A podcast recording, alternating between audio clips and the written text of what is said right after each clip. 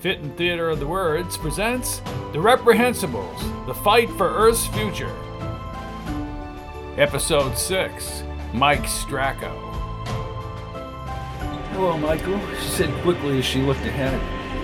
Coming back from work? he asked with a smile. As a matter of fact, I'm trying to, she said, motioning her head toward the rally. Ah, they'll be done soon. We knew they were coming out here a long time ago, he said as he studied her slender face. How did you know that? asked Maria as she caught his blue eyes. Just some information we got. Say, Maria, I talked to your mother on the screen today. My mother? she said as her heart pounded. Yeah, she invited me to dinner tonight. Well, uh, that's certainly unexpected, she said, moving her mouth from side to side. I get off duty in 15 minutes. Can you wait? Oh, well, I should be getting home, I, she said as she handed her card to the militiaman at the opening. He inserted it into the computer slot. Maria Almonte Street A, 98 D25, cleared. You may go, Miss Almonte, said the militiaman.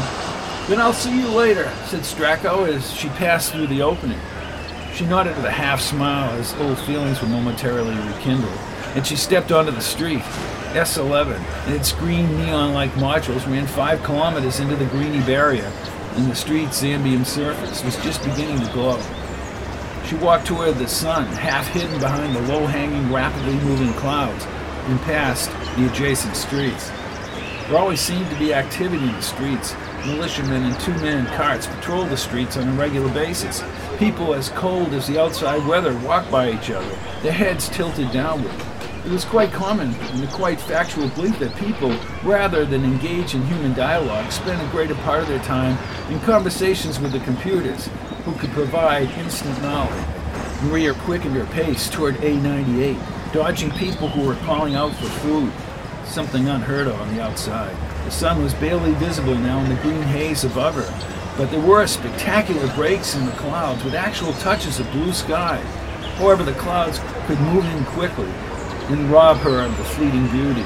She felt winded as she neared A98. The street glowed in the bright blue of the modules as she turned right. The modules had blocked out the remaining light of day and heightened the white street, assuming a fairy tale character. Maria's family lived on the third floor module, perhaps a quarter of the way down A98. She slowed and she came in sight of the module as several men were milling around the outside. She came to a full stop and saw their fur like garments and realized they were greenies and they had somehow escaped the barrier. Terrified, she turned and ran toward S11. She called out for the militiamen, but they had completed their rounds and the greenies were getting increasingly closer. S11 was still some distance away as she heard them yelling in a foreign language in a low, slurring gurgle. Forget is all we want, pleaded one of them as they overtook her at the end of A98, grabbing her from behind. Eating heaven for days, said another, his shiny green skin accentuating his bloodshot eyes. Foolish you will get it starving, we cannot, gasped another one as they dragged her to the side of the road. I have no food, she cried. Let me go. She swung back her arms. The first one called out, exposing his half rotted teeth. Liar, you are! Foolish outsiders always have love food! Suddenly, without warning, a low pitched, resonating sound repeated several times. A bright, glowing, violent energy sphere shot through the air, striking one of the greenies and hurling him across the Zambian. The others soon relinquished their grip on Maria and ran in opposite directions. Mike Stracco, wielding a metal cylinder about the size of a flashlight called a blaster, fired at the fleeting greenies. Another strong burst of energy filled the air, hitting the greenies in the back, and they slid forward onto the street. Logistics, logistics, cried Stracco into his helmet transmitter. This is Captain Stracco. This is Captain Stracco. Get a cart down to A98. Continue the patrols. A captain, we just. We'll step up the patrols on A98. Stracco out. Maria ran up to Stracco and held on to him. She was shaking almost uncontrollably. It's all right, Maria. They've been disabled and will be brought back through the barrier. You saved my life, Michael, she said, speaking into his vest. You were lucky, he said as he held her by the shoulders. Colonel Gibbs just happened to let me out early from the rally. What if he didn't? Where's your blaster? I forgot it. I don't carry my blaster, she said as she calmed down. You don't know what's going to happen nowadays, Maria. You should carry your blaster. The patrol car turned around at the corner as they continued. They leave us here on Earth, these lunar elites, Michael, to fight with the greenies, to be force fed food at their own discretion, to be stuffed into modules. It is what it is, Maria. They call us reprehensible because we're caged. Billions of people caged so the elites can have their control and their way of life. That may all be true, Maria, The carrier blaster. Greenie attack? asked the driver of the cart as it slowed. Over there, said Stracco as he pointed to the scattered greenies across the Zambian. And Corporal, keep this cart in the area till the next patrol. Yes, sir, said the corporal as they began the roundup. They began to walk ahead toward their module. Stracco watched the greenies being lifted into the cart and thought for a while before he spoke. His food supplies are low. There'd been some problems at the food plant. Sabotage? she asked. What makes you say that? Just a guess, she said, feeling more at ease. The greenies will do anything. Funny, production in the habitats couldn't be better. Figures. By the way, how was your job? Same old grind. Did I tell you I made a grade seven? Seven, beamed Stracco. That's great, Maria. You must be very happy. Grade seven, Michael. That means I can work anywhere on the planet. Becoming the same everywhere, believe me, cautioned Stracco. How would you know? she asked as she put her identity card in the computer slot in front of her module. I have my sources, smiled Stracco slyly. You and your sources, she said as she pretended to salute him. Stracco smiled broadly at her antics as the computer they called KD6 spoke to them. Hello, Maria. How was your day? Fine, Katie. I have Michael Stracco with me, Hello, Captain Stracco. Please insert your identity card. instructed the computer as he complied. Very good. Please step on the mover. They stepped onto the clear circle and sunk into the sparkling green light beneath the street.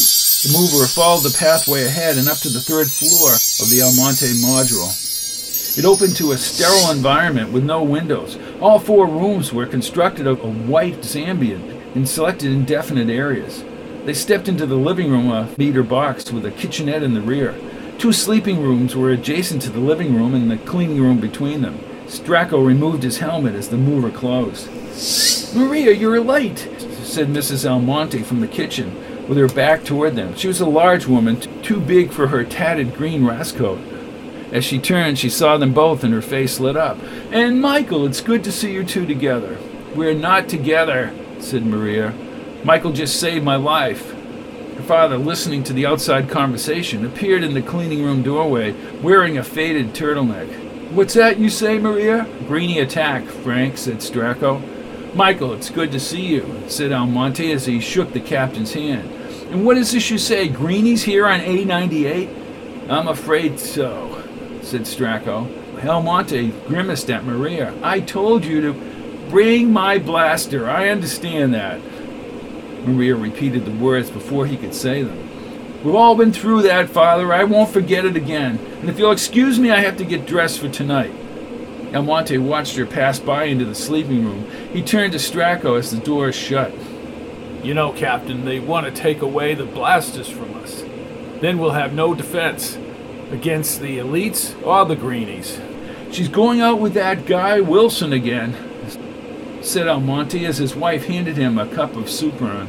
I've seen them on the screen so many times, I don't like his type. He's just too sure of himself, said Mrs. Almonte from the back as she heated the proto food she had taken from the conduits in front of the sink. Maria's usually smarter, added Almonte as he led Stracco to some block like chairs in the front room. And I just don't trust that Wilson. He does like to fool around, blurted Stracco. Now, how do you know that? Almonte wanted to know. Well, I just assumed that he would. Oh, look, Frank, I've talked to Maria about Wilson before, as I imagine you have. She's 24 years old, not 10. She'll make up her own mind, for better or for worse. The sleeping room doors opened, and Maria, carrying her wardrobe, walked around and into the cleaning room, oblivious to the talk. She was inside for a few minutes and came out later when the computer sounded. Yes, Katie, what is it? asked Mrs. Almonte. A scan from a Mr. Terence Wilson for Maria. I'll take it in the sleeping room, called Maria as she emerged in a shimmering ruby Ross coat and a satin pink turtleneck. Stracco arose as she passed into the sleeping room. She certainly looks stunning, he smiled. Where did she get an outfit like that? griped Almonte. She has benefits, Frank, insisted the mother. Food is low and she's spending her benefits on things like that? Continued Almonte at Maria closed the sleeping room doors. The full image of the flamboyant Terence Wilson, standing in a well furnished room, stood before her on the screen.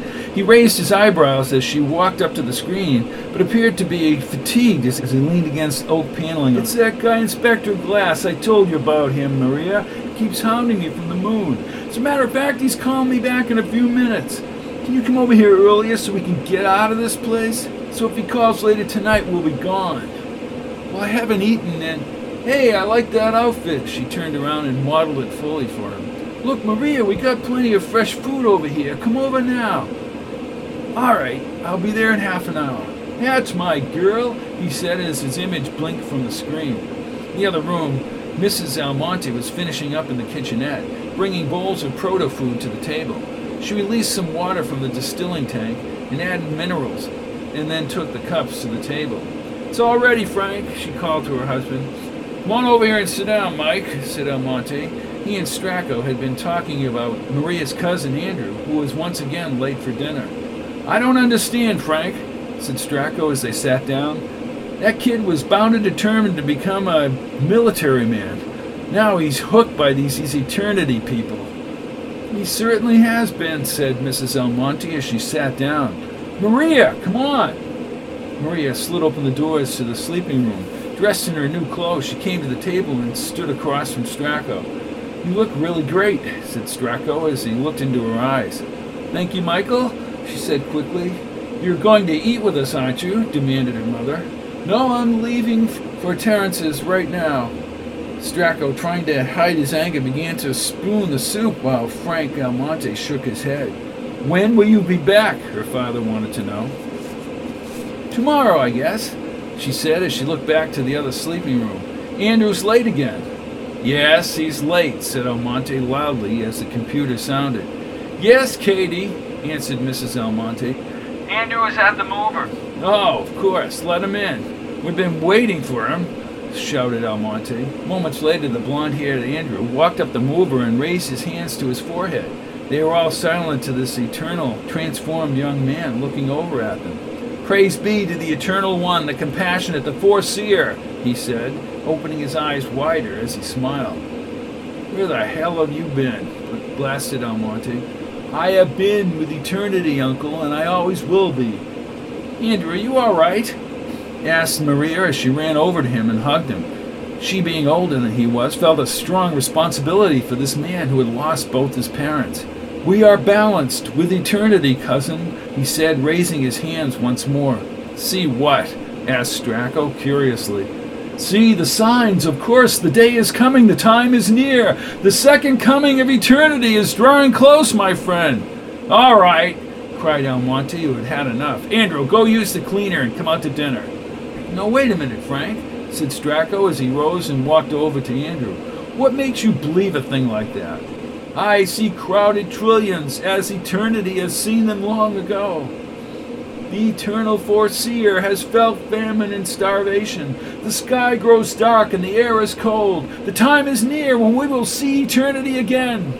Oh, I almost forgot, said Maria as she ran into the sleeping room. I can accompany her to the transit way, volunteered Stracco. Good, I appreciate that, said Mrs. Almonte uh, as Maria came into the room holding a blaster, a smaller version of the militiaman's weapon. I've got it, and Mike has said he'll bring you to the transit way. I don't want him to have to go out of his way, she said as she looked over at Stracco. No, I have to go that way, he said as he grabbed his helmet. Goodbye, said Maria. Katie, open the mover.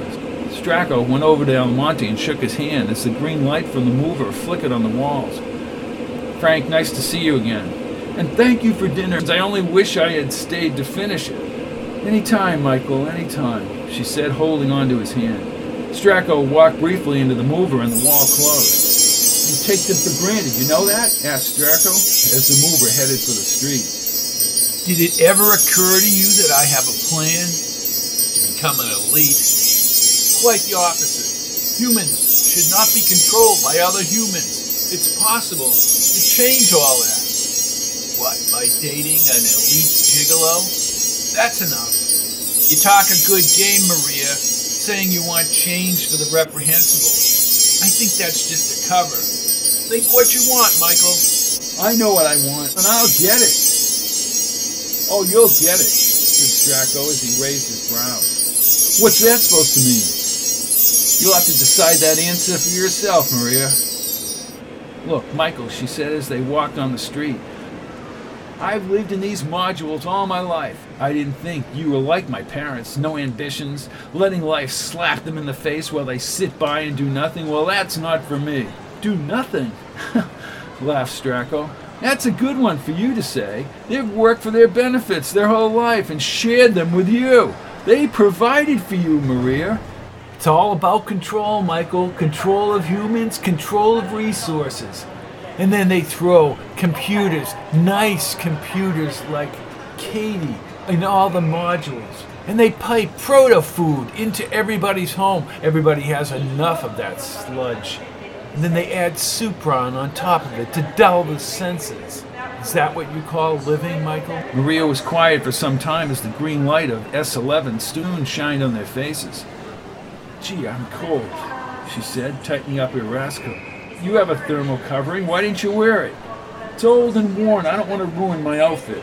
Well, Wilson couldn't stand for that. How long is he back this time? Two weeks. Imagine that, said Stracco, who was getting bored with her babbling. It'll be one year this week since I met him. Imagine a habitat supervisor and a grade four outsider. Grade seven, said Stracco. Oh, of course he was. I heard the story, he said as he stopped with the terminal in sight. Maria, I won't add anything else about what I think of Wilson. You said you hardly ever see the guy, but you'd be willing to plan your whole life around him. It seems to me that somebody else wanted me to do that, she said as she walked ahead of him. Frustrated, Stracco stood in place for a few seconds and then ran up to her, but she just stared at him and walked away. Come on, Maria, why don't you listen to me before you go? You're just jealous, she said as she stopped. Maria, he began, exposing his teeth as he talked to her. You and I were brought up together. We're outsiders. We know what it takes to survive. That habitat isn't our world. They don't have the same background and feelings about the world as we do. They're all pampered. They call us reprehensibles. I don't want to see you have that world in your grasp, only to lose it. I'm not going to lose that world, Michael. I'm going to use it. She inserted her card, checked with the militiamen, and went inside.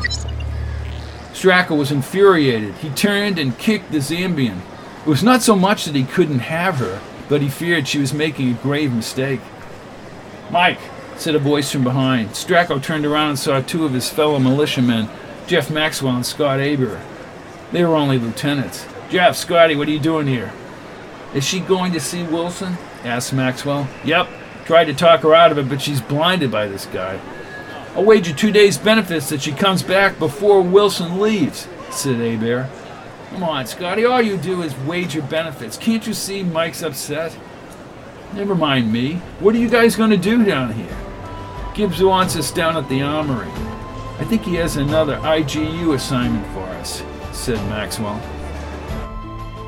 Join us next week for another exciting episode of The Reprehensibles The Fight for Earth's Future by Robert P. Fitton. Presented by Fitton Theater of the Word.